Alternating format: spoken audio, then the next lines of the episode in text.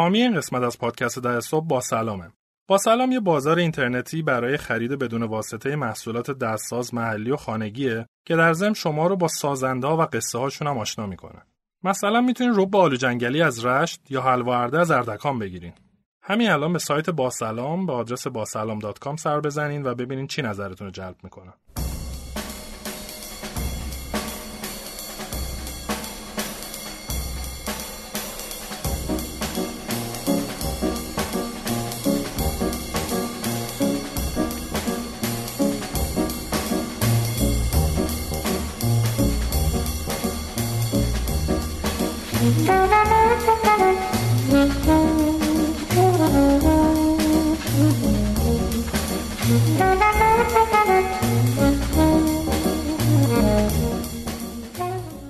سلام همه. من امید اخوان هستم. 28 خرداد 98 و بخش دوم از مصاحبه با حمید و سعید محمدی بنیانگذار دیجیکالا رو داریم.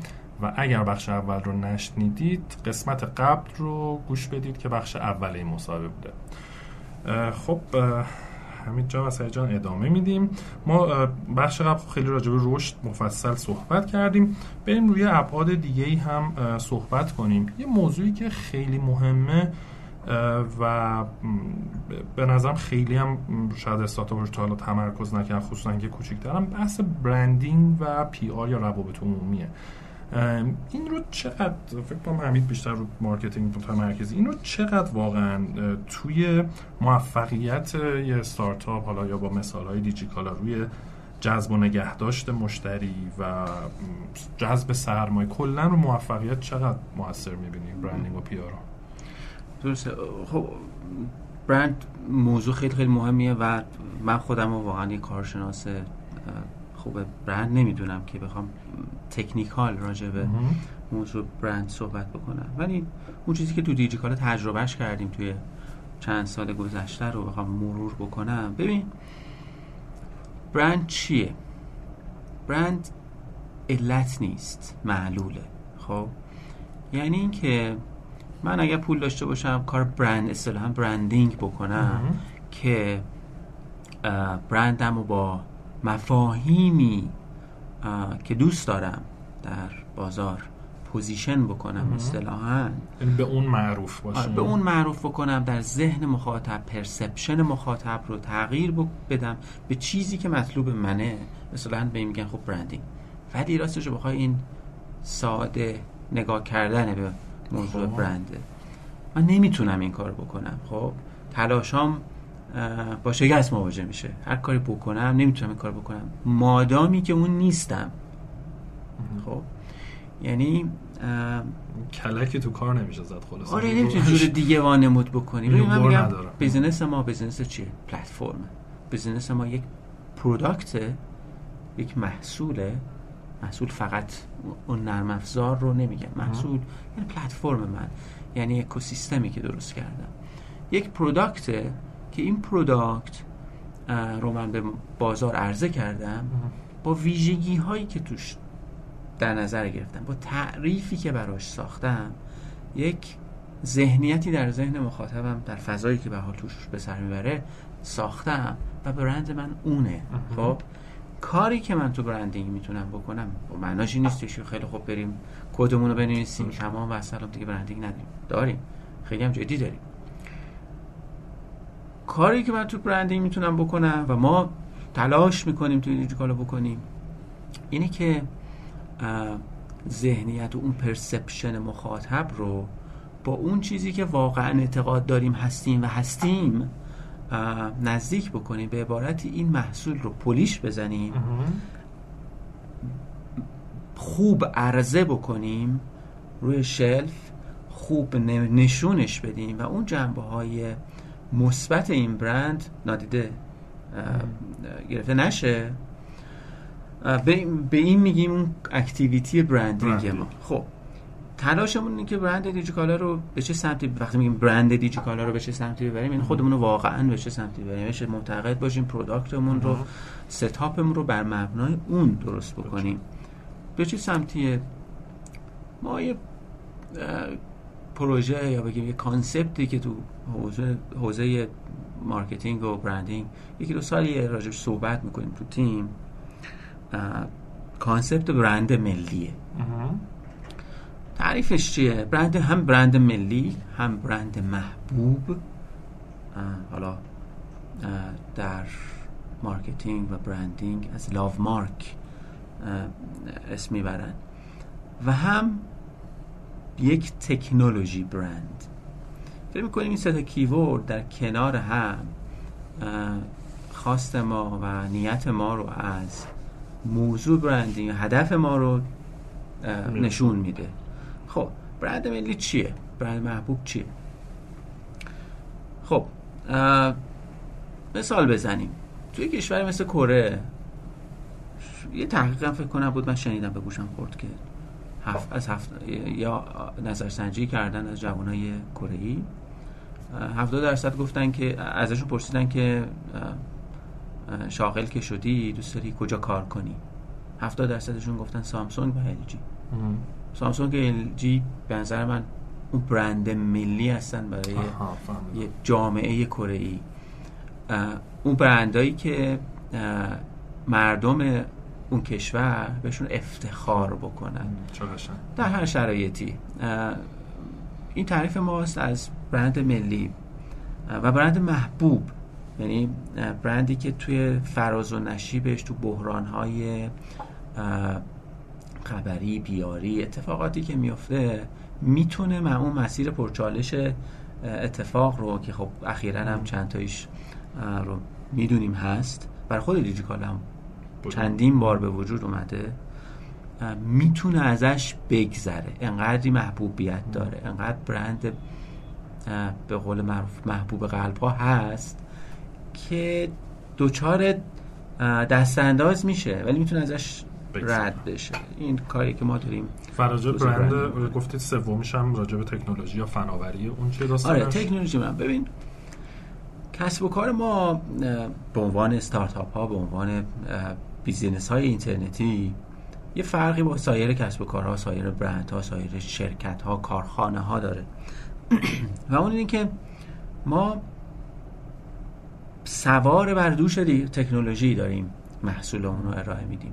اگه نتونیم جایگاه سازی بکنیم برای برندمون که وقتی از دیجیکالا صحبت می‌کنی وقتی از آمازون صحبت می‌کنی وقتی از گوگل صحبت می‌کنی داریم راجع به یک تکنولوژی برند صحبت می‌کنیم که علاوه بر اینکه تکنولوژی نقش بسیار بسیار بسزایی در موفقیت و رشدش داره مخاطبم اونا رو به عنوان یک تکنولوژی برند تصور می‌کنه. و بنابراین می‌دونین انتظاراتش رو از اون برند در قالب یک کسی که ببین مثلا ما می‌تونستیم دیجیکالا رو به عنوان یک فروشنده برند فروشنده در ذهن مخاطب جا بندازیم. بگیم شما مشتری هستی و ما فروشنده هستیم. و این درست نیست. این چرا؟ اول نمی‌خوایم این اینجوری باشه. یعنی ما این ور میز باشیم و مشتری ما اون ور میز باشه ما دوست داریم با ابزار تکنولوژی در قالب و در قامت یک تکنولوژی برند در کنار مشتری باشیم و فرایند خرید کالا رو از تمام source های ممکن با حد اکثر selection برای مشتری براش راحت بکنیم. و یادمه توی خصوصا حالا احتمالا الان هم هست ولی قبلا خیلی براتون مهم بودش که دیجیکالا یه سایت reference ی باشه برای اینکه آدما بیان محتوا ببینن بررسی کنن. اصلا توی tagline تون هم بود درسته؟ هنوزم فکر می‌کنم باشه. اونا چجوری position کردین؟ هنوزم خیلی دوست داریم که دیجیکالا به عنوان یک reference خیلی keyword ش اینه. دیجیکالا reference که کنار مشتریه در در موقعیت خرید نه در مقابلش.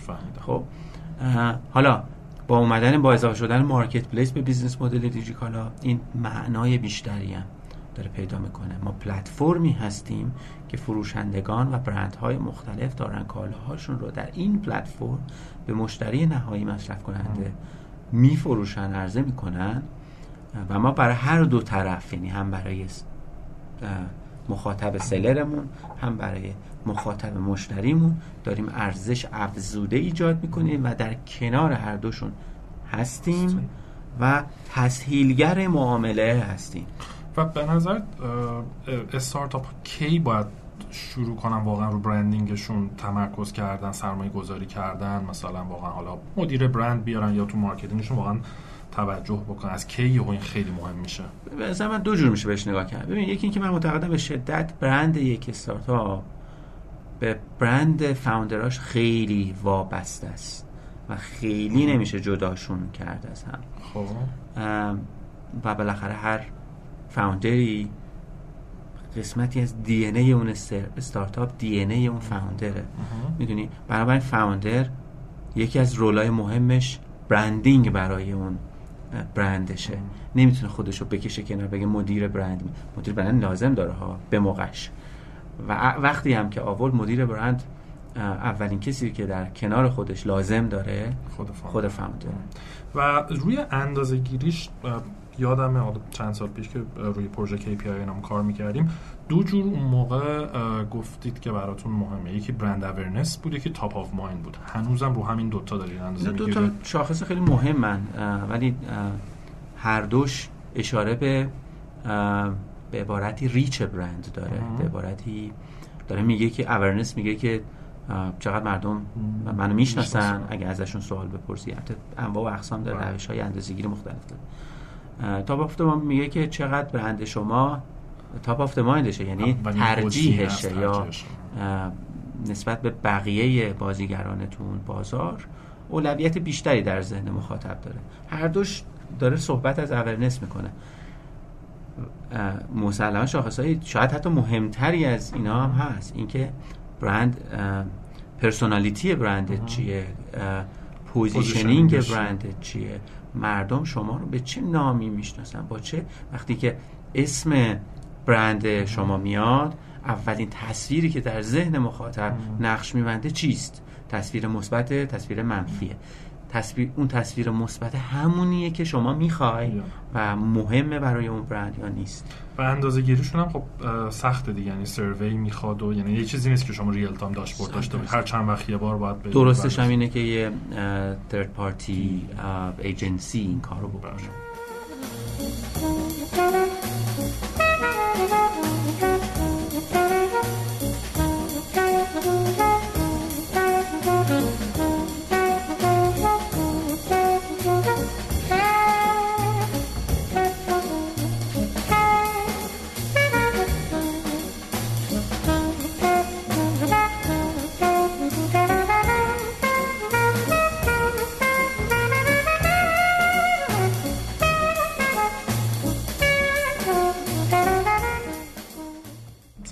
سوال بعدیمون راجع به مدیرای ارشده خب توی در واقع چند سال دو سه سال گذشته شاید دقیق تر باشه بگم. شما به این نتیجه رسیدید که یک سری حالا اصطلاحا مدیرای ارشد سی لول از مدیر خارجی رو بیارید اینجا و چند سال بمونن و تو این position های مدیریت ارشدی باشن. چرا این تصمیم رو گرفتین؟ و اصلا خود راجبش به ما بگو چی شد تصمیم گرفتین؟ چجوری این کار رو کردین اصلا؟ فایدهش چی بود؟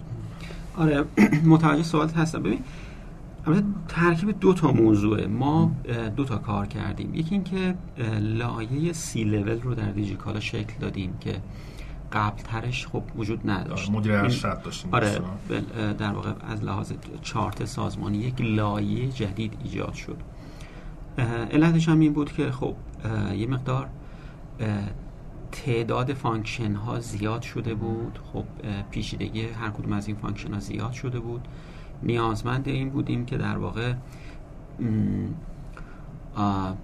بتونیم این تعداد زیاد direct report هایی که به حال وجود داشت رو با گذاشتن با ایجاد یک لایه جدید بهتر مدیریت بکنیم. به همین خاطر خب شروع کردیم به در واقع ایجاد اون لایه با استخدام سازمانی یعنی ساختار آره. رو که اصلا عوض کردیم یعنی اول در وهله اول ساختار سازمانی یک تغییر داشت در وهله دوم خب حالا باید شما برای اون لایه جذب بکنید. خب. یه دلیل دیگه هم داشت من اضافه بکنم به صحبت سعید این لایه چرا ایجاد شد و اون توسعه دیجیکالا به شرکت های جدید و گروه, گروه شدن, شدن دیجیکالا بود که واسه اضافه می‌کرد به این پیچیدگی ها دقیقا. خب. قدم بعدی این بود که خب حالا افراد مناسب رو برای در واقع این به عنوان هر کدوم از اون سی لول ها ایجاد بکنیم. استخدام بکنیم.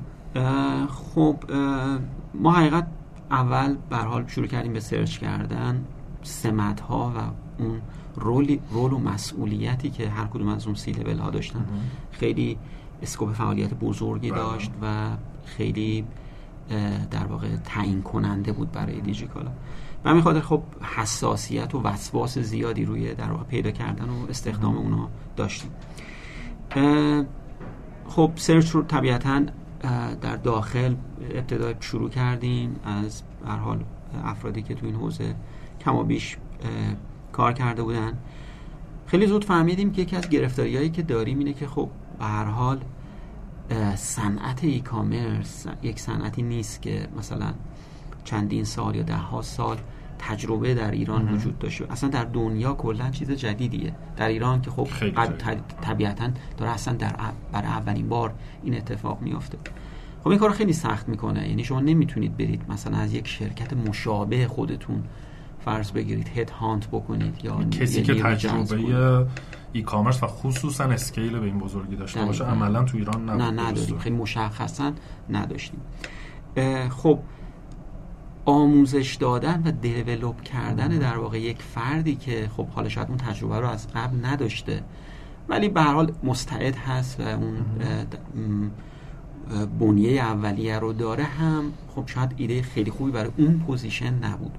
چون در خیلی سخت بود. خیلی به خاطر critical و در واقع حساس بودن اون role. خب ما شروع کردیم از حدودا دو سه سال پیش. خب برای بعضی از position ها موفق شدیم که نیروهای ایرانی پیدا بکنیم. برای بعضی از position ها علی‌رغمی که خیلی تلاش کردیم. واقعا دیدیم شانس زیادی نداریم. به همین خاطر سریع در واقع با استفاده از حال network ی که داشتیم همین حتی سهامداران خارجی که داشتیم کمک اونها و همینطور درگیر کردن یکی دوتا ایجنسی در واقع کاریابی خارجی search کردیم که بتونیم از e-commerce های موفق تو دنیا کسایی که این مسیر رو رفتن کم و بیش بتونیم نیرو جذب کنیم. طبیعتا خب به خاطر به شرایط خاصی که کشور داشت امکان جذب از بعضی از شرکت ها عمدتا شرکت های آمریکایی اینها خب وجود نداشت. نگاهمون بیشتر حالا به سمت حالا ای کامرس های به حال لایه های بعدی بود.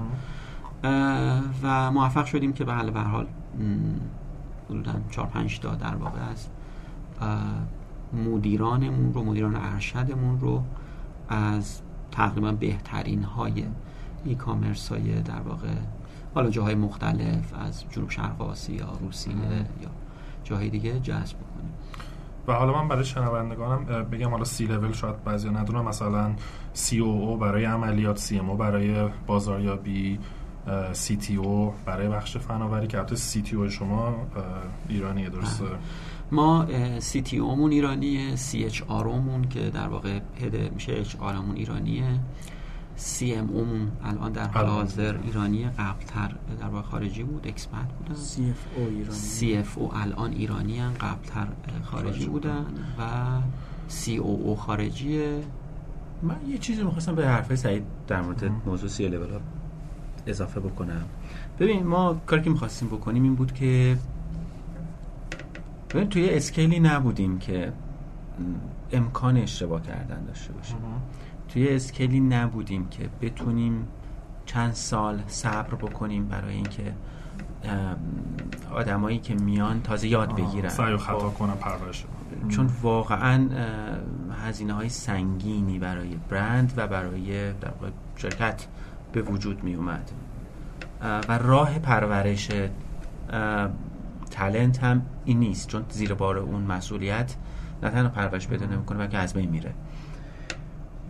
خواستمون این بود که کسایی که پیدا می‌کنیم هم از حوزه ای کامرس بیان نه از یک حوزه دیگه. چون به شدت معتقدیم که حوزه ای کامرس ویژگی هایی رو داره که خیلی خاصه و شما از حوزه دیگه نمی‌تونید. مثلا میگم logistic e-commerce چیزیه که شما نه از یه شرکت پستی می‌تونید آدم senior بیاری نه از یک شرکت tech دیگه که کسی که مثلا حوزه عملیات اون حوزه اون business tech رو داره مدیریت می‌کنه.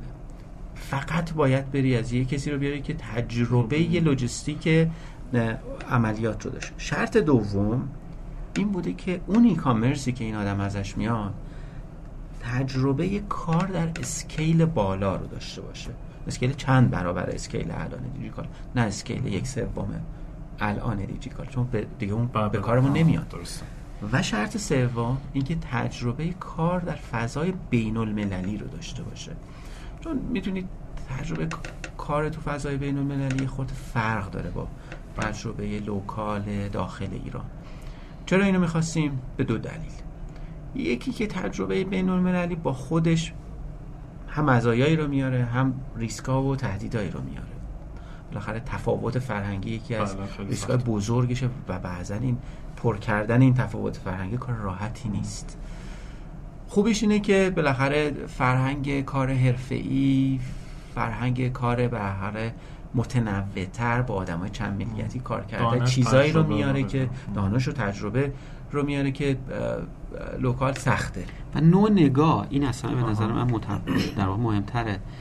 داشتن نوع نگاه متفاوت خب به حال یه مثل چیز میمونه مثل وارد کردن یک ژن جدیدی که مثلا در یک حالا چیزی در یک قومی یا یک یک جمعی وجود نداره. خب اون با خودش در واقع مزیت با خودش میاره. ببین من حیفم میاد این موضوع نگم.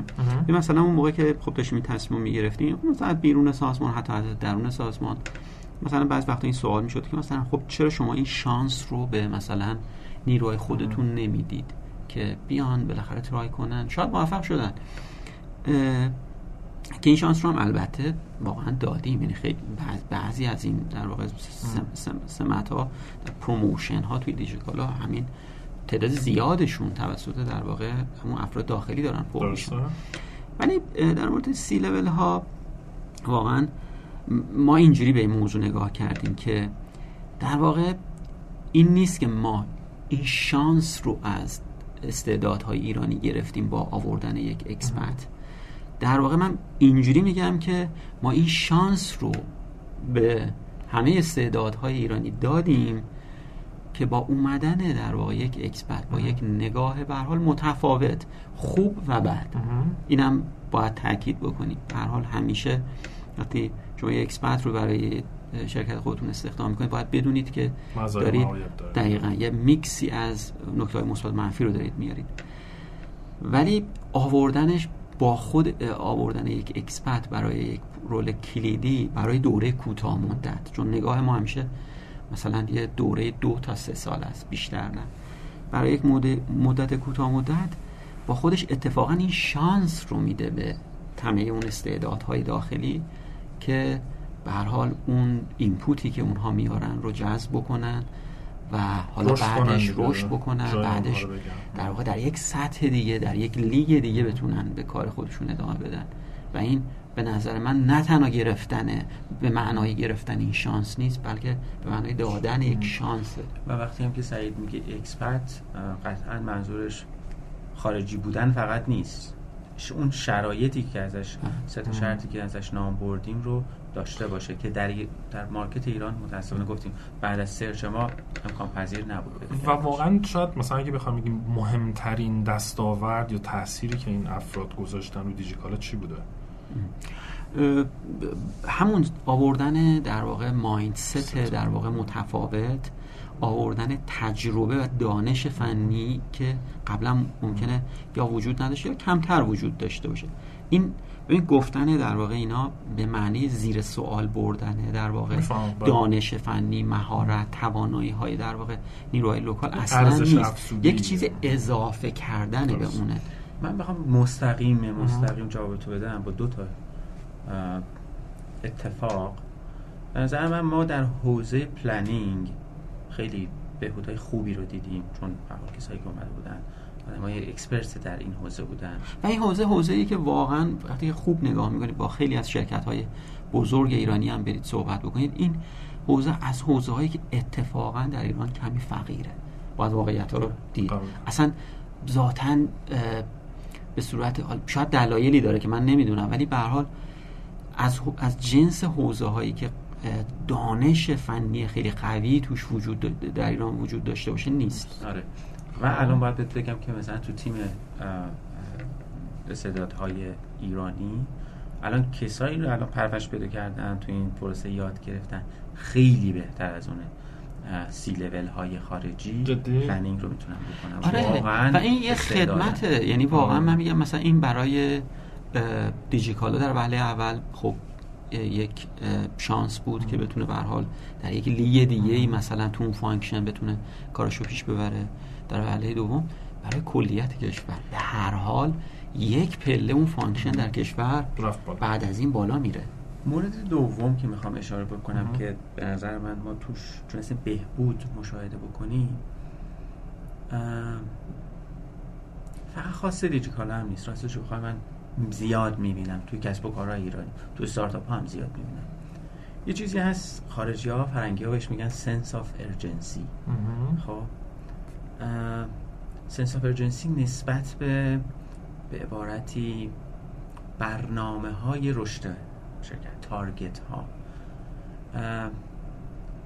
یعنی اولویت روی رشد و سرعت آره بزرگ توی فرهنگ کار بین المللی فرنگی این موضوع موضوع مهمیه. یعنی هرگز در مواجهه با البته در موارد خوبش. مثلا همه جا آدمایی داریم که فرهنگ خوبی دارن آدمایی داریم که فرهنگ بدی دارن. داریم راجع به اونایی صحبت می‌کنیم که تجربه علمی دارن و فرهنگ کاری خیلی خوبی هم دارن.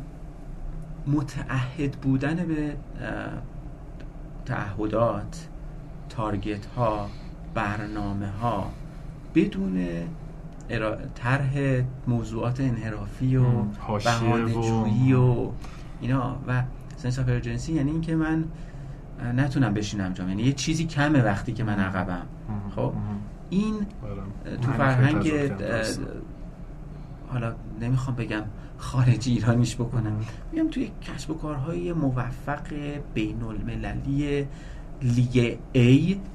معمولا خب خیلی بهتره و این هم وقتی که میاد توی سازمانی میمونه و یادگار میمونه. آدما دیگه اصولا آدمای متعهدتری میشن به برنامه ها خب خیلی ممنون. بریم یه خود راجع به خودتون صحبت کنیم. خب حالا بر من خیلی جالبه میسم متاسفانه نتونست امروز بیاد. ما این پادکست رو من و میسم از روز اول دوتایی بنیان گذاشتیم. همه جا دوتاییم و حیف شد که نیست وگرنه چهار تایی مصاحبه رو انجام می‌دادیم و خیلی خلاصه حداقل کانکت می‌کنیم با اینکه شما هم همه چی دوتاییم حتی برای هماهنگی به دوستان گفتم اگر که مثلا سرشون شلوغ دوتایی رو نمی‌تونیم مثلا یا با حمید یا با سعید گفتن نه اصلا همه جا دوتاییه و بعد دقت کردم دیدم که همه جا دو نفرین. چیزی که می‌خوام راجش بپرسم اینه که خب توی مدیریت و این بارها خب حالا من برای خودم سوال بوده کارمندای اینجا از بیرون همه این پرسن که آخه چه جوری دو نفری انگار دو تا مدیر عامل داره شرکت دو تایی دارن می‌برن جلو.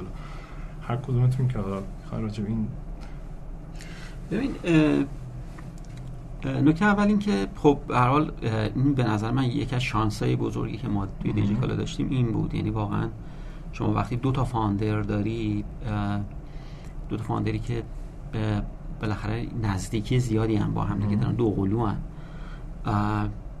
از لحاظ فکری نوع نگاه از لحاظ حتی ظاهر و سلیقه بعضی وقتا با هم دیگه تشابه دارن. شما توان در واقع رهبری سازمانتون رو دو برابر. می‌کنید.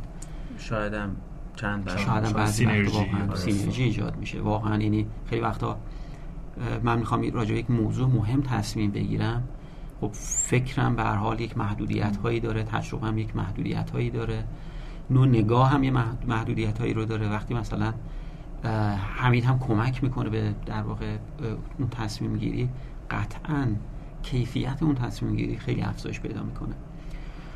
ضمن اینکه خب به حال ما توی دیجیکالا تقسیم وظیفه هم داریم. یعنی مشخصا بعضی از function ها رو خب حمید lead می‌کنه بعضی از function ها رو من lead می‌کنم. یعنی اون تداخل در واقع به معنای منفی خودش اتفاق آنچنان نمیفته قبلا تقسیم خیلی شفاف نبود. درست چند سال اخیر به نظرم خیلی آره شفاف خیلی قبل ترا دقیقا. یعنی شاید یه جورایی مثل هر دو مثل بازیکن آزاد کار می‌کردیم. یه مقدار حالا الان به خاطر گسترده تر شدن فعالیت ها مجبوریم که اینا رو خیلی مشخص تر کنیم. بیش از اون که برای خودمون برای بقیه سازمان روشن باشه که مثلا به حال direct report کی هستن و با کی باید مستقیم کار بکنن. یه خاطر خنده دارم بگم تا براتون نگفتم یه مدتی بچه ها میومدن می‌گفتن که ببینی مثلا باید ببینی که کدوم موضوع رو به حمید بگی approve ش رو بگیری کدوم به سعید بگی approve ش رو بگیری. قشنگ دستشون اومده بود. قلقا خیلی بامزه بود.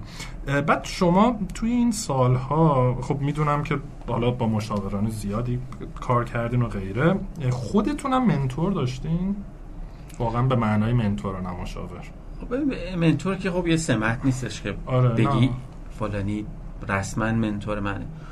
آدمای من میگم منتور کیه؟ یه آدم تاثیرگذاریه که در کنار در دسترست هست تجربهش هم داره؟ تجربهش رو داره تو قبولش داری می‌تونی بهش مراجعه بکنی و بعضی وقتا هم اون به شما مراجعه می‌کنه و منتورشیپ اکتیوی انجام میده و شما از این تعامل دارید رشد می‌کنید. درسته. تعریف خوبی بود. چون اینم تو پرانتز بگم حتما در جریانی تو این اکوسیستم استارتاپی متاسفانه منتور خیلی غلط جا افتاده خیلی سوء استفاده کردن از این خیلی.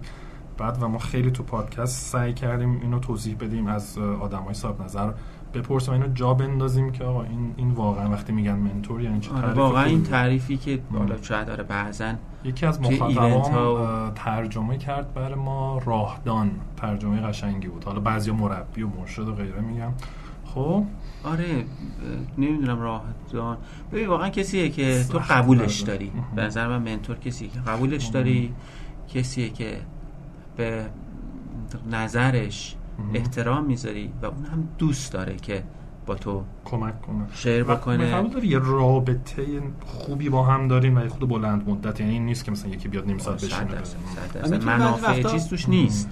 آره مالی هم توش نیست آره. درست. می‌تونم بعضی وقتا واقعا فقط یک نفر نباشه. یعنی مثلا بله. شما تو بعضی از حوزه ها و جنبه ها تو بیشتر از مثلا یه منتور خاص مثلا مشورت می‌گیری. بعضی وقتا مثلا از یکی دیگه. بعد تو مراحل مخ...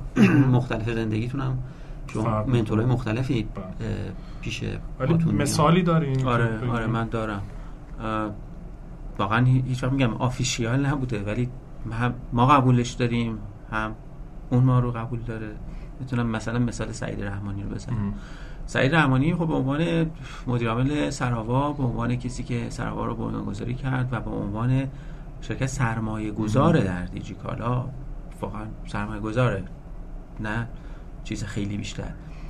ولی به خاطر تعامل نزدیکی که با هم داشتیم به خاطر توان و تجربه ای که سعید داشته من شخصا سعید نمی‌دونم من شخصا همیشه به سعید رحمانی به عنوان یه منتور نگاه می‌کردم اونم خودش همیشه دوست داشته کمک کرده لطف داشته وقت گذاشته. و خودم چیزای خیلی زیادی یادید و بهترین نوع به نظر من سرمایه گذاری در استارتاپ ها اون سرمایه گذاری هست که نقش منتور بتونه داشته باشه. اتفاقا ادامه سوالم همین بود. واقعا که آره همینطوره یعنی خب سعید رحمانی ذاتا که به نظر من یه مربیه.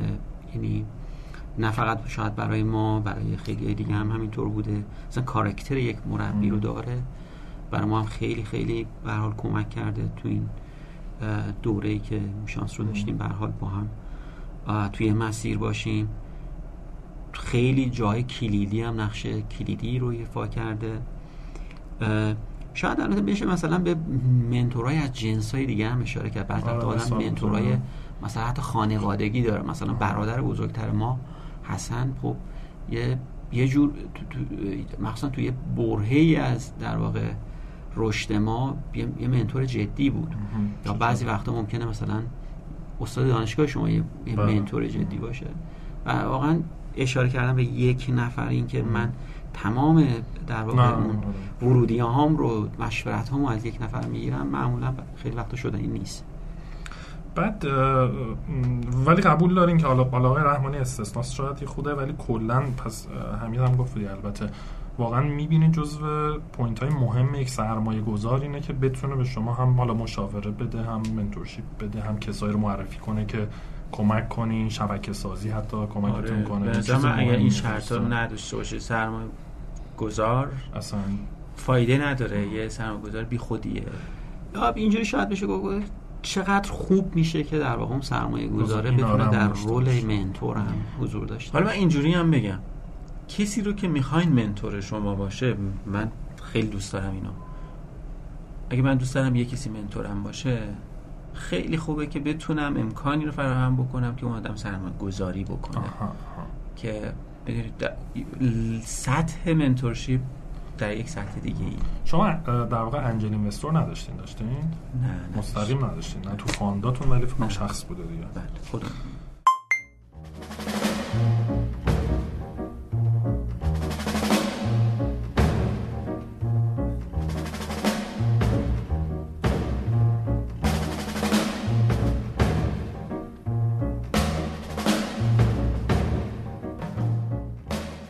پادکست ده صبح رو می‌تونید از طریق اپلیکیشن های پخش کننده پادکست مثل iTunes، Apple Podcast، Cast Box و Google Podcast گوش بدین. برای این کار کافیه عبارت ده صبح رو به فارسی جستجو کنید.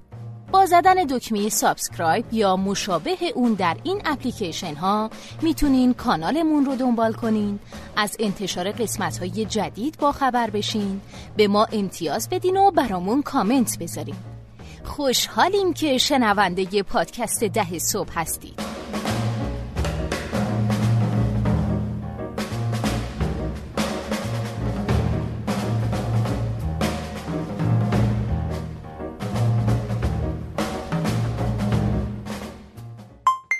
زمانایی بوده تو این دوازده سالی که کار کردین که واقعا یهو حس کنین آخه دیگه داریم شکست می‌خوریم دیگه داره تموم میشه دیگه تهش اگه اینطوری شه دیگه اصلا فیل می‌کنیم آره خیلی زیاد. یعنی خب تو سال اولیه بیشتر آدم دوچار این موقعیت ها میشه خیلی خیلی زیاده نیست. پس وقت هر روز. نه نه سالای اولیه. هم همین الان به نظر من که همین الان. یعنی اتفاقا کار کردن تو فضای استارتاپی به نظر من توی محیط پرچالشی مثل محیط پرچالش ایران انواع و اقسام به حال چالش ها هر روز بیم امیده. یعنی صبح از خواب بیدار میشید میگه خب امروز چه چالش بزرگی می‌خواد در واقع ایجاد بشه.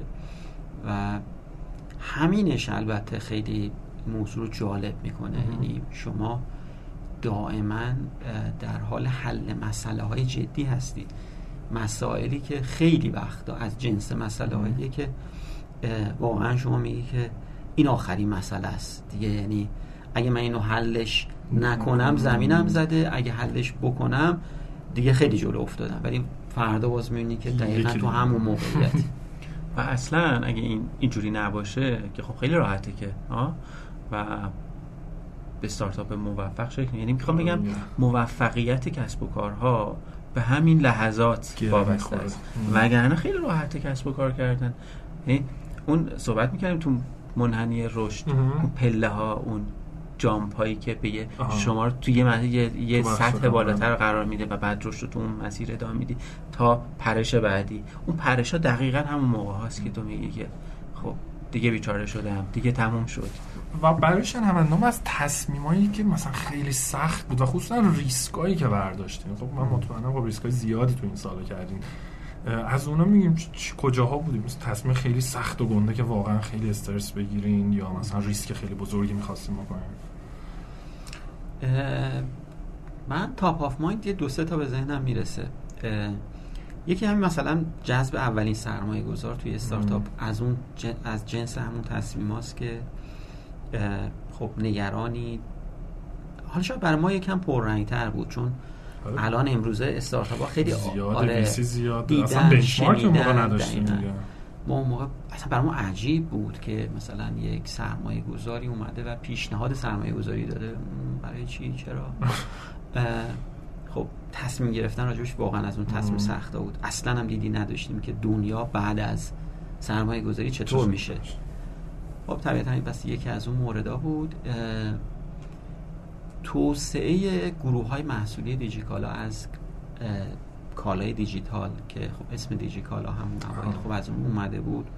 تصمیم سختی بود. خب خیلی زمان گذاشتیم و دو سال شاید برای تصمیم گیری وقت صرف کردیم. نظرهای مثبت مخالف و موافق زیادی میشنیدیم. مثلا خیلی ها می‌گفتن که این از اون در واقع این این تصمیم رو اگر بگیرید میشه از اون case های branding و marketing ی که تو دانشگاه تدریس می‌کنن تو ایران. که چه اشتباه بزرگی کردید که دیجیکالا رو از کالای دیجیتال به کالای غیر دیجیتال توسعه دادید. بعضی هم نه خب معتقد بودن که این اگر دیجیکالا می‌خواد تبدیل به مقصد نهایی خرید بشه در ایران طبیعتا باید نیازهای مختلف کاربراش رو پاسخ بده. و بحث مالی و مارجین هم چیز نکته مهمی بود درسته؟ نه زیاد راستش چون خب درسته که به حال حاشیه سود ناخالص یا پیسی وانه در واقع پایین تری داره کالای الکترونیک ولی به لحاظ یونیت اکونومی یا مقیاس در واقع اقتصاد واحد شرایط بهتری داره. یعنی خیلی شاید دلیل اصلی ما اون نبود. اینکه دیجیکالا بتونه رول در واقع مقصد نهایی خرید رو بازی بکنه خب برامون خیلی کلیدی بود. مثال های دیگه که من می‌تونم اضافه بکنم راند بعدی سرمگذاری بود که سرمگذار خارجی آره. داشت میومد توی دیجیکالا خب یه تجربه سرمایه‌گذاری داخلی رو داشتیم با سرما ولی سرمایه‌گذار خارجی خیلی فرق داره. تفاوت باز دوباره تفاوت فرهنگی سطح انتظارات. سایز سرمایه گذاری خب انتظارات دیگه ای رو ایجاد می‌کنه و سایز کوچیکی نبود. صحبت از 100 میلیون دلار پول بود که داشت توی دیجیکالا سرمایه گذاری می‌شد و از اون تصمیماتی بود بیشتر از اینکه ما رو همچین خوشحال و سر ذوق بیاره.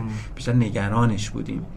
یا باز دوباره اضافه شدن اون لیر سی لولا مخصوصا اون مواردی رو که با با آدمای اکسپت خارجی داشتیم پر می‌کردیم. چلنج جدیدی بود برامون و کلی نگرانی برامون داشت به وجود می آورد چلنجی که ما پارسال داشتیم تو پروژه فایرمون. یعنی بعد از خب سال 97 یه اتفاقی از ابتداش افتاد و اون اتفاق بالاخره مشکلات اقتصادی بعد از شروع شدن دوباره متاسفانه تحریما بود که اوضاع نرخ ارز رو خورده به هم ریخ و مشکل تامین هم به شدت مشکل اصلی این بود که خب زنجیره تامین به کل به هم ریخت. به هم ریخت. نه در مورد فقط دیجیکالا در کل کشور. ما هفته ها و ماهایی رو یادمون میاد که یه گروه محصولی اصلا نایاب بود پوشک نبود. مثلا من یادم میاد روزایی رو که توی دیجیکالا به خاطر حالا تأمین خاص و سخت پوشک ما تو صفحه اولمون یه باکسی داریم که پرفروش این کالاها رو نشون میدیم. هفتش تاش دیده میشه اونجا. پنج اول کل محصولات دیجیکالا همشون پوشک بود. خب یعنی که این چه کمبودی بوده و چه مشکلی بوده. یا مثلا روزهای زیادی ماهای زیادی از سال گذشته که تا الان تا الان هم ادامه پیدا کرده واردات پوشاک ممنوع شد. و خب کسب و کار دیجیتال به شدت و موبایل هم یه مدت نبود موبایل برای چندین ماه وارداتش ممنوع بود. هنوز هم به شکل درستی این مشکل مرتفع نشده. نقل و انتقال پول به خارج از ایران الان دچار مشکل شده. همه اینا حالا دلیل متعددی رو همه می‌دونیم. به این دلایل ما ناخواسته و همزمانیش و همزمانیش با دوره رشد marketplace دیجیتال. marketplace بود سوپرنووا بود. آره خیلی چیزا دست به هم سال عجیب بود داد که ما رو وارد یک بحران و فشاری بکنه که فشارش فشارش خیلی مهم نبود. تجربه اینجور موقعیت ها رو زیاد داشتیم. می‌دیدیم که کاربر دیجیکالا داره دلخور میشه دیگه. موج بزرگی از دلخوری داره شکل می‌گیره. و تبدیل به بحران شد و تبدیل به یک بحران جدی شد. ببین یه طرفی بازش کنیم. ببین واقعا چون کلمه دلخور شاید حتی به نظر من بعضا عصبانی یعنی به حال طبیعی جامعه که به حال اتفاق اقتصادی بزرگی براش اتفاق افتاده. ارزش پول اون کشور به یک سوم یک چهارم رسیده. کمبود شدید کالا به هر حال تو بعضی از گروه های محصولی به وجود اومده. و دیجیکالا شده آینه, آینه تمام قد برای بروز و نشون دادن این مشکلات. گوشی موبایلی که تا همین چند روز پیشش مثلا دو میلیون تومن قیمت می‌خورد روی دیجیکالا امروز یا نیست ناموجوده. یا داره با سه برابر قیمت داره عرضه میشه. و این قیمت در همه جا با همین قیمته. ما تا اونجاها باید جستجو بکنی و گذرت بیفته آره. و ببینی. ولی در دیجیکالا هر روز باهاش آره. مواجه میشه آینه نکته کلیش اینه. آینه دق. آینه تمام. قد مشکل اقتصادی که به حال گریبانگیر همه شده بود. خب این مخاطب دیجیکالا رو عصبانی می‌کرد. شاید خیلی ما هم نباید این انتظار رو داشته باشیم یا می داشتیم که کاربر دیجیکالا بتونه این رو درک کنه و حزم بکنه که خب اوکی این مشکل اقتصادی در سطح اقتصاد کلان به وجود اومده زنجیره تامین از هم پاشیده. دیجیکالا که تولید کننده اون محصول نیست به, به منبع نامحدود در واقع اون کالا وصل نیست. یک در واقع موجودی کالای مشخص محدودی رو داره که اتفاقا تو اون شرایط تلاطم خیلی سریع تقاضا براش ایجاد میشه. کالا از انبار دیجیکالا خارج میشه. دیجیکالا به تامین کنندش مراجعه می‌کنه. تامین کننده میگه من کالایی ندارم بر عرضه یا تعطیل کردم تا تصمیم گیری کنم راجع به قیمت گذاری جدید یا مشکلات جدی برای در واقع مثلا وارد کنندگان موبایل مثلا به وجود اومده. ده ها و صدها مشکل همزمان در چند روز. کالای fake هم همون موقع اوجش بود؟ ما به خاطر اینکه در واقع marketplace دیجیکالا رو به حال توسعه داده بودیم تو دقیقا تو همون تایم که اتفاقا این ابزاری بود برای اینکه ما بتونیم کنترل بکنیم بتونیم یکم مدیریت بهتری تو اون شرایط بحران ایجاد بکنیم. ببین خب اگر دیجیکالا امروز کالایی رو موجود نداشت و نمی‌تونست از تامین کنندش تامین کنه به خاطر اون که اون تامین کنندش هم کالایی نداشت یا حالا هر به هر دلیل دیگه ای ولی می‌تونستن ده ها صدها و هزاران فروشنده ای که رو پلتفرم مارکت پلیس دیجیکالا بودن کالا رو تامین بکنن. ممکنه با یه مقدار قیمت بالاتر. ممکن هم از بعضا حتی با مشکلات تجربه مشتری مثل مثلا عرضه کالای فیک و غیره. همه اینا که وقتی همزمان شد ما هم شاید منصفانه و صادقانه بخوایم بگیم شاید آمادگی صد درصدی برای ورود به همچین بحرانی رو در چند روز نداشتیم. خب اینا خودشو بیشتر بروز داد. و اینا تبدیل شد به اون پروژه در واقع فایر ما. یا پروژه آتش که ما همون اوایل مهر ماه در واقع سال گذشته سریع دیدیم که به حال این شرایط قابل پیش بینی نبود. شرایط اقتصادی خیلی خیلی داره سخت میشه. تیم رو همه رو از واحدهای مختلف دور هم جمع کردیم. چند تا در واقع ورکشاپ خیلی در واقع مفصل برگزار کردیم. در حوزه های مختلفی که تجربه مشتری رو ایجاد می‌کرد. بحث قیمت گذاری بحث تنوع کالا بحث ناموجود بودن کالاها بحث تحویل به موقع سفارشات. بحث کالاهای فیک و غیر و غیره. یه لیست در بلند بالایی از مشکلاتی که به حال وجود داشت تهیه شد. راه هایی رو در واقع به کمک تیم تهیه کردیم و خیلی سریع برنامه‌ریزی کردیم برای اجراشون. این کاری که کردیم این بودش که اولین کاری که باید می‌کردیم این بودش که بین خودمون توی تیم باید به یک تعریف مشخص از شرایطی که توش هستیم بفهمیم شرایط رو. آره. اومدیم و توجه رو جلب بکنیم. هر کسی مشغول کار خودشه اولویت اول این کاری که کردیم این بوده که همه رو صدا زدیم و پنجاه نفر از تیم مدیران ارشد دیجیکالا و افراد کلیدی رو جمع کرد پنجاه نفر رو جمع کردیم. همه بودن. یعنی کل شرکت تو پردیس تو پردیس. ببخشید این خیلی مهمه. در شرایطی که خب برای سالها ما هر کسی که توی توی دیجیکالا بالاخره کار کرده یا ارتباط نزدیک داره اینو می‌دونه.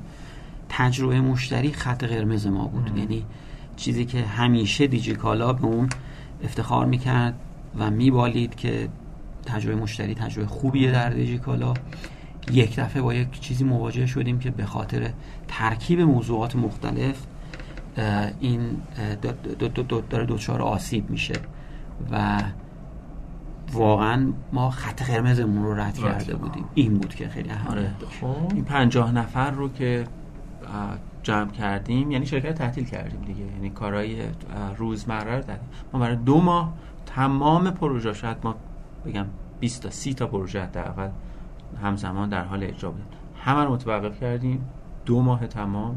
فقط روی آره یعنی هر همین دلیل اسم فایر رو روی این پروژه بود هر کسی هم به منتظر اجرای اون پروژه بود معترض می‌شد به اینکه این پروژه پس چرا دیر شد و اینا. ما گفتیم ارجاع می‌دادیم به اون جلسه مهممون تو پردیس که دور هم بودیم و با هم خورده data share کردیم و وضعیت و ارزیابی درستی از وضعیت پیدا کردیم و یک تصمیم مشترکی رسیدیم که همه چیز متوقف تا موقعی که ما این از این پروژه fire رو بتونیم اون اقداماتی که توش تعریف کردیم رو بتونیم بیاریم.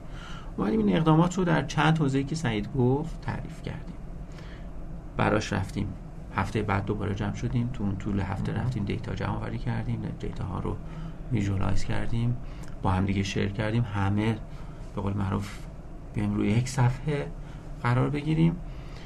و تعریف درستی از واقعیت موجود داشته باشیم. چون معمولا می‌دونید سازمان ها که بزرگ میشن جاهای مختلف درک های مختلفی از وضعیت موجود دارن. تو همون شرایط ممکن بود شما بری مثلا از تیم بازرگانی مثلا بپرسی یه شرایط خیلی هم خوبه. شرایط تجربه مشتری.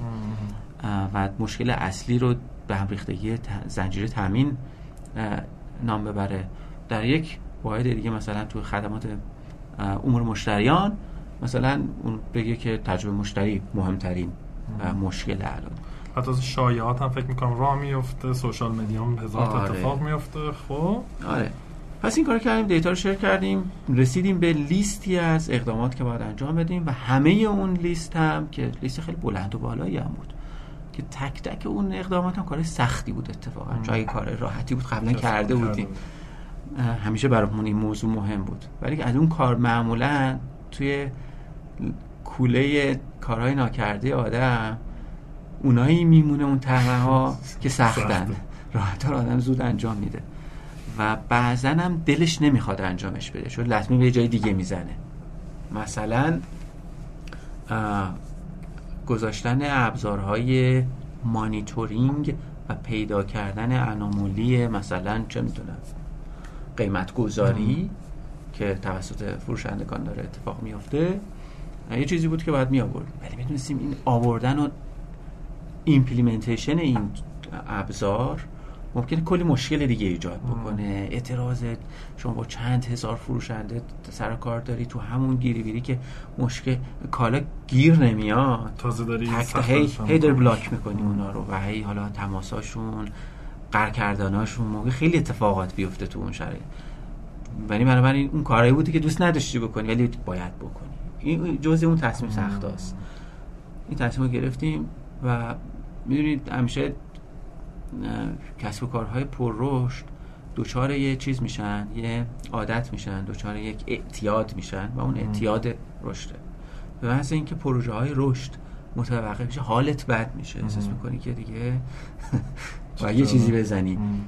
برای اون دو ماه خیلی سخته که تو به تمام امیالت برای رشد رو سرکوب بکنی برای اینکه مشکل حلش بکنی. همه چی متوقف تا این مشکل حل بشه. دو ماه رفتیم تو این پروژه کلی از در اقدامات انجام شد. بعد از دو ماه تا رسیدیم به یه جایی که از وضعیت قرمز به وضعیت نسفید بلکه به وضعیت زرد رسیدیم. خب بعدش حالا دیگه شروع کردیم و به صورت مستمر کارهای بعدی که باقی مونده بود. و پارسال؟ ببین الان بعد الان تقریبا نزدیک نه ماه میگذره دیگه از شروع پروژه فایر ما که اصل در واقع پروژه دو ماه بود. الان که نگاه می‌کنیم حالا حمید گفت بعد از قرمز به وضعیت زرد و حالا وضعیت سفید رسیدیم. واقعا بهبودهای خیلی خوبی اتفاق افتاد و ای کاش در واقع ما می‌تونستیم در واقع این پروژه رو زودتر هم انجام بدیم. چرا که الان که نگاه می‌کنیم می‌بینیم مثلا تو شاخص های مختلف تجربه مشتری مثلا یکیش on-time delivery ه یعنی تحویل به موقع در واقع سفارشات خب الان این شاخص تحویل به موقع در بهترین عدد خودش در تمام تاریخ دیجیکالاست و این بهبود خیلی قابل توجهی بود برامون. یا مثلا درصد در واقع کالاهای غیر اورجینالی که در واقع عرضه شده از توسط دیجیکالا در هر بازه زمانی رو در واقع که نگاه می‌کنیم تقریبا این دیگه داره متمایل به صفر میشه. یعنی ما تونستیم با اون پروسه های شناسایی پیشگیری و در واقع متوقف کردنشون جرائم در واقع سنگینی که برای این تخلف برای سلرا گذاشتیم تونستیم رو هم تا حد زیادی کنترلشون بکنیم. سیاست هایی که برای قیمت گذاری گذاشتیم مثلا به عنوان مثال الان هیچ کالایی که قیمت چاپ شده بر روی محصول داره نمی‌تونه با قیمت بالاتر از اون قیمت عرضه بشه. یا باید همون قیمت یا پایین تر باید عرضه بشه. یا مثلا اگر اون کالا به هر به هر شکلی قیمت مصوب داره مثلا در سایت 124 قیمت درج شده باید با همون قیمت عرضه بشه.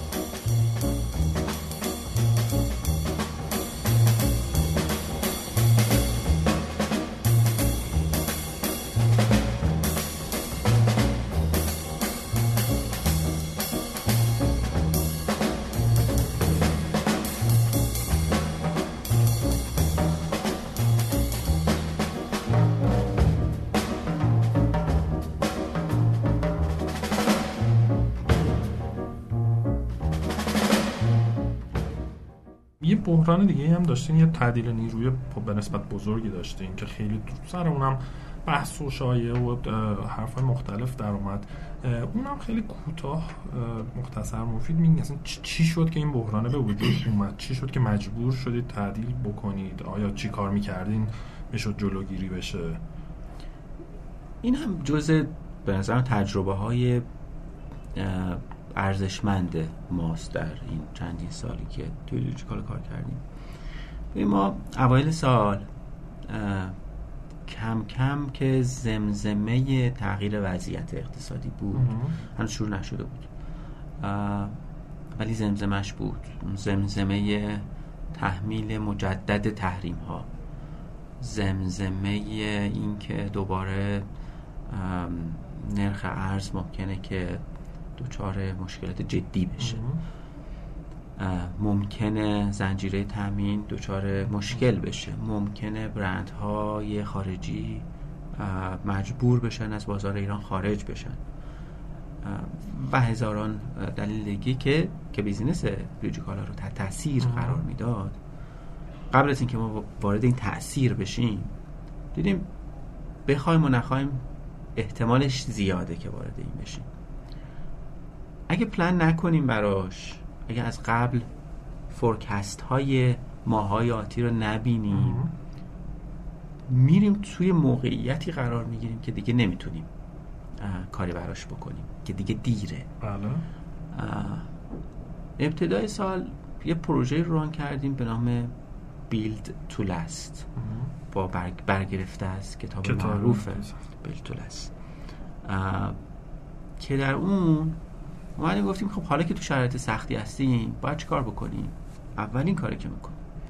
خوب شرایط موجود رو بفهمیم. پیش بینی بکنیم و پلن بکنیم. کمربندها رو سفت بکنیم. محتاطانه وارد فضا بشیم. سناریوهای بدبینانه رو هم لحاظ بکنیم. که اگر وارد شدیم همه چیزمون رو نبازیم یکی از این تصمیمات این بودش که خب هزینه ها رو کاهش بدیم. چطور هزینه ها رو کاهش بدیم؟ چون گفتمت به حالی کلا مثل همه اکثر کسب و کارهای یا استارتاپ ها هنوز به سوداوری نرسیده که بله. یک سود انباشته ای باشه که بتونه برای مدت ها اجازه این رو بده که شما در شرط سخت اقتصادی با زیان های شدید بتونید دست و پنجه نرم بکنیم. خب کارش هزینه باید می‌دادیم. کارش هزینه از چند تا منبع قابل تعمین بود. یکی دست به نخترینش که شاید خب خیلی هم با اون شروع کردن پروژه های آره متوقف کردن پروژه های آینده نگرانه برای آینده چیزهایی که تاثیر سریع نداره تاثیر رو تجربه مشتری نداره فعلا اینا رو متوقف که کردیم. برای ماها دیگه اونایی که ضروری نبود رو گذاشتیم کنار. دو یکم رو پروسه هامون کار بکنیم و اون جاهایی که فکر می‌کنیم می‌تونه با یکم بهره خورده تغییر روش انجام کارها سریع به یه کاهش هزینه ای برسیم. هر چند ممکن بود یه کوچولو هم به یه چیزهای آسیب بزنه ولی بالاخره در حالی بحران هستی باید قبول بکنی اینو. رفتیم کار کردیم یه سری پروسه ها رو بهبود دادیم. جاهایی که ما چه میگن هزینه کردهای نچندان ولیو عدد داشتیم. نان ولیو عدد پروسه ها رو اینا رو یه خود روش کار کردیم. اونایی که مهم بود رو. حذف کردیم قدم بعدی نگاه کردن به لیست هزینه ها و به عبارتی کم کردن مهمترینشونه. از هزینه های جاری. از هزینه های جاری. اگه قرار بود جای جدیدی اجاره بشه اجاره نشه مذاکره مجدد بشه هزینه هاش کم بشه. حتی office تون رو مثلا شما تغییر بدید اگر کمک بکنه که هزینهتون رو کم بکنه که این کار رو هم کردیم. ما یه office ی رو تغییر دادیم که شرایطش با شرایطی که office ی قبلیمون برابر بود تقریبا خیلی فرقی نمی کرد خوب بود شرایطش ولی قیمتش نصف بود. چرا این کار نکن؟ هرچند زحمت داشت ولی این کار کردیم. و در انتها کم کردن هزینه نیرو انسانی چرا مهمه؟ ببین این سختترین تصمیمیه که میشه توی این بخش گرفت. نیرو انسانی همکارامونن تیممون هستن بهشون اعتقاد داریم زندگیشون وابسته است به این درآمدی که دارن. سختترین تصمیمی که میشه گرفت اینه. بله. ولی برای اینکه این تصمیم رو شما برای همه این نیروها و تیمت مجبور نشی چند ماه بعدش بگیری و برای همیشه این تصمیم برای اونا نگیری شاید مجبور بشی برای درصد کمی از تیمت به موقع این تصمیم رو بگیری و بعد بتونی از بحران راحت عبور بکنی. این درصدی که ما در نهایت بعد از کلی حساب و کتاب و بالا پایین کردن و دیدن پروسه این درصد شاید فکر کنم 7 درصد از تعداد نیروی انسانی بیشتر نبود. ولی خب تعداد توی اون تعداد نیروی انسانی دیجیکالا خب عدد قابل ملاحظه ای بود. 175 نفر از 2400 نفر. یه همچی چیزی بود. دیگه مجبور شده این کارو بکنیم. چون اگر نمی کردیم دیر می‌شد داره همه اون وقت. تمرد شده تاثیر قرار می‌داد. این کاری بود که تو پروژه بیل تو کرد. خب خیلی هم عالیت فان خیلی از ما راجع مدیریت بحران می‌پرسن. خیلی خوب به نظرم توضیح دادین. من دوست داشتم ادامه بدیم ولی چون جلسه دارید می‌دونم. سوال آخر رو می‌پرسم و مصاحبه رو تموم کنیم. یه خود دیدتون در نسبت به آینده چه؟ هم راجع به اکوسیستم استارتاپی ایران هم خصوصا راجع به خودتون. آیا می‌خوان آی پی او کنین وارد بورس بشین؟ چون خیلی فکر کنم چشم به راه شما این که اولین فکر می‌کنم استارتاپی باشه. حالا اگه آپ و اینا رو حساب نکنیم که وارد بورس میشین راه هموار شه و بقیه هم بیاد. اینو آینده رو چجوری می‌بینین؟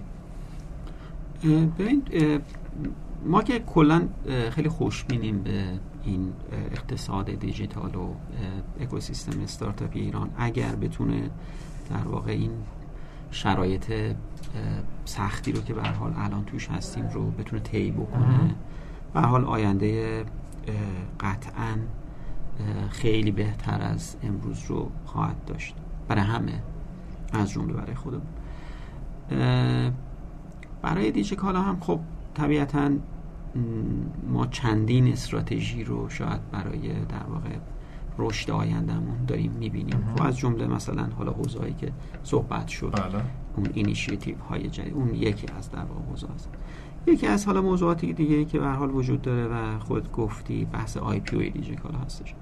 خب طبیعتا دیجیکالا این رو به عنوان یکی از اون استراتژی ها مدتی هست. نزدیک شاید یک سالی هست که داریم بررسی می‌کنیم برنامه ریزی می‌کنیم و به هر حال فعلا برنامه خودمون رو در واقع این گذاشتیم که در واقع دیجیکالا رو به اصطلاح IPO ready بکنیم. یعنی آماده در واقع IPO باشیم که خیلی اتفاق خوبی هست. یعنی نیازمند اینه که شما پروسه‌هاتون رو بهبود بدید به لحاظ گزارشگری مالی استانداردها رو رعایت بکنید. بتونید business رو از اون زیاندهی که در گذشته بود تا حد زیادی در بیارید. بتونید یک برنامه بلند مدت ده ساله تدوین بکنید و غیره که همه اینا خیلی اتفاقای خوبیه برای دیجیکالا برنامه فعلا در واقع این هست که در واقع دیجیکالا رو آی پی رو ردی بکنیم. که این تقریبا تا حد زیادی اتفاق افتاده. حالا با توجه به در واقع شرایط اقتصادی کشور واقعا الان شاید بشه گفت که در سختترین زمان به لحاظ شرایط اقتصادی هستیم و خیلی سخت میشه راجع به اینا الان تصمیم گرفت. طبیعتا باید کمی صبر بکنیم ببینیم که اوضاع اقتصادی به چه سمتی میره و به تناسب اون بهترین تصمیم رو بگیریم. خب خیلی عمالی نکته دیگه اگر ما در مورد سوال در آینده اکوسیستم استارتاپی ایران. یه چیز به ذهنم اومد بی ربط نیست به موضوع. ما اخیرا یه سفری داشتیم به چین. حالا به کمک یا با هماهنگی یکی از سرمایه گذاران صندوق تریپل آیسی کسی یکی از سرمایه گذاران دیجیکالاست هماهنگ کردن و چند تا جلسه و ویزیت از کسب و کارهای آنلاین چین رو برامون هماهنگ کردن. حدود عید بود فکر کنم. آره عید بود. رفتیم اونجا و سفر خیلی جالبی شد برامون. دیدن خود کشور چین که همیشه جالبه و تفاوت ها و چیزهایی که اونجا می‌بینی و جای دیگه دنیا نمی‌بینی. این که همه چیز scale داره. وقتی که با scale های خودمون دست به دست و پنجه نرم می‌کنیم همیشه فکر می‌کنیم که خیلی scale مون scale ه. ولی وقتی که اونجا میری دچار حقارت. آره مثلا استارتاپی که مثلا چه می‌دونم یک سال و نیم پیش راه افتاده مثلا 60 میلیون اکتیو کاستومر داره و مثلا میگه حالا تازه خیلی در اول کار هستیم. آره کلا سفر سفری بود که چشممون رو به خیلی چیز باز کرد. توش چند تا نکته خیلی جدی بود و برامون به عنوان آموخته سفر مطرح شد. یکی اینکه ببین تا چند سال پیش چین به عنوان یک بازار بزرگ یک میلیاردی مطرح بود. برای کیا؟ برای همه برندها برای همه کسب و کارها برای business های برای استارتاپ ها استارتاپ های شروع شده از سیلیکون ولی. فیسبوک به عنوان market بزرگ دیده گوگل به عنوان یک market بزرگ دیده چین و آمازون همینطور. همه پلتفرم ها به حال یکی از استراتژی های رشد آیندهشون رو بله. مارکت چین می‌دونستن. و برای ورود به این بازار که با راه راحتی هم برای ورود نیست ولی خب خیلی جذابه. روش مختلفی است یکی از روشانی که خب شما اون استارتاپ وارد اون کشور بکنی یا شروع به کسب و کار بکن. ولی خب کشور چین اصولا در فضای اینترنت کشور بسته ایه بسته ایه به حال حکومت چین حزب کمونیست چین سیاست های مشخصی داره. فارغ از اینکه درسته یا غلط این سیاست ها باعث میشه که سخت باشه خیلی از این کسب و کارها به راحتی بتونن وارد اون بازار بشن. روش دیگه اینه که یک concept ی تحت عنوان کپی to China. Copy from Silicon Valley to China. از سیلیکون ولی هرچی که هست فیسبوک رو کپی کن. یه دونه استارتاپ چینی با کپی مثلا فیسبوک کپی آمازون کپی گوگل. در آمازون ایجاد بکن و از منافع حضور در یک market یک میلیارد دلاری هم استفاده بکن. این چیزی بود که بودش تا چند سال پیش. کپی تو چاینا. تو این سفر چیزی که به ما می‌گفتن و چیزی که به چشم ما می‌دیدیم این بود که این عوض شده و شده کپی فرام چاینا. چرا؟ دلیلش هم ساده است. شما تو چین الان پلتفرم های بومی چین پلتفرم هایی رو می‌بینی که از خود چین متولد شدن. شدن تبدیل به تبدیل شدن به پلتفرم های جهانی. مثل Alipay اینا. مثل علی بابا مثل Taobao مثل Alipay مثل WeChat مثل Pinduoduo. Pinduoduo. مثل یعنی اصلا ذات business model چیز unique ه. یعنی شما شبیه اون در واقع business model جای دیگه نمی‌بینید یا اگر هم business model unique نیست مثل مثلا DiDi دیدی به عنوان تاکسی آنلاین چی؟ وقتی با این محصول کار می‌کنی اولا که خیلی سخته با این محصول بخاطر اینکه یک کلمه یک شماره انگلیسی آره. توش نیست. خب و این خیلی سخته کار کرد ولی وقتی کار می‌کنی می‌بینی که خیلی محصولات عالی هن. خیلی بی‌نقصن و بهتر از مدل سیلیکون ولیش هستن. در عمده موارد بهتر هستن. چه جالب تاوباو رو من شخصا فکر می‌کنم که بهتر از آمازون. از لحاظ محصول functionality هایی که داره اون taste و اون مزه social commerce ی که به Taobao اضافه شده ولی در اونجا نیست. می‌بینی که انقدر خوبن که الان نگاه پلتفرم های سیلیکون ولی به این به, این product هاست که از اینجا کپی بکنن و تو market های دیگه. به ما درس درسی که به ما می‌داد چی بود؟ این بود که لزوما همه چیز از سیلیکون ولی نمیاد. از لحاظ design طراحی business model. اگه چیزی در جایی از دنیا کار کرده لزوما همون عینا همون کپی توی بازار ایران قرار نیست جواب بده. و میشه طراحی هایی رو یا business model هایی رو برای استارتاپ تصور کرد که خیلی خیلی بهتر از اوناست. اصلا هم چیز محالی نیستش. دو وقتی میگیم scale یعنی scale چیه؟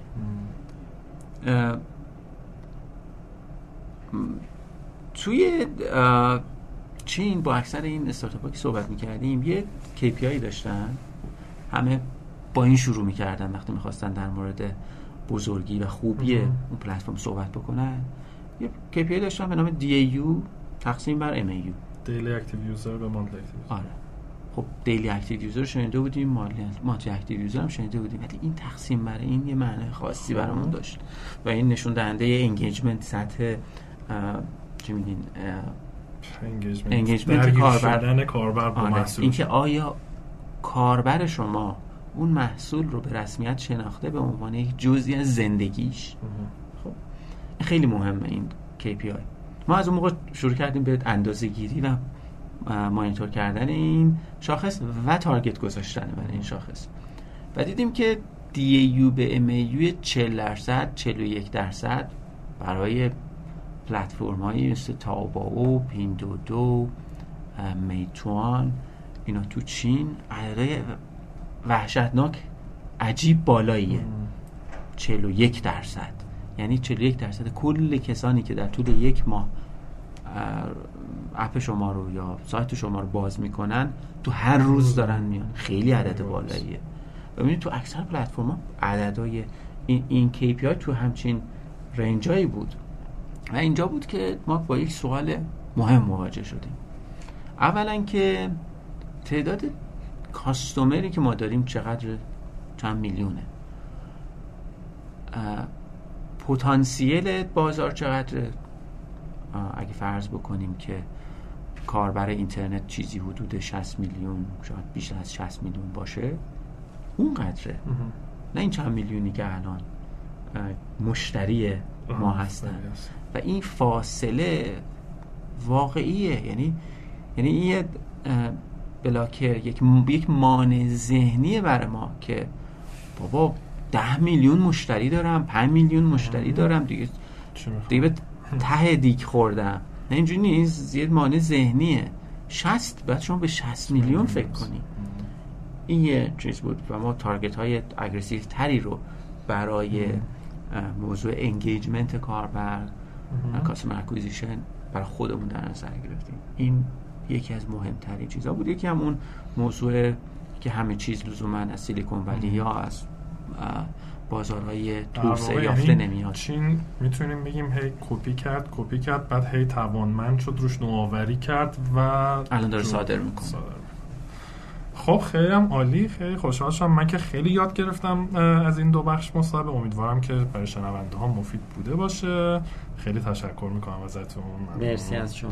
خیلی مرسی از شما. خیلی خوشحال شدیم. مرسی. خدافظ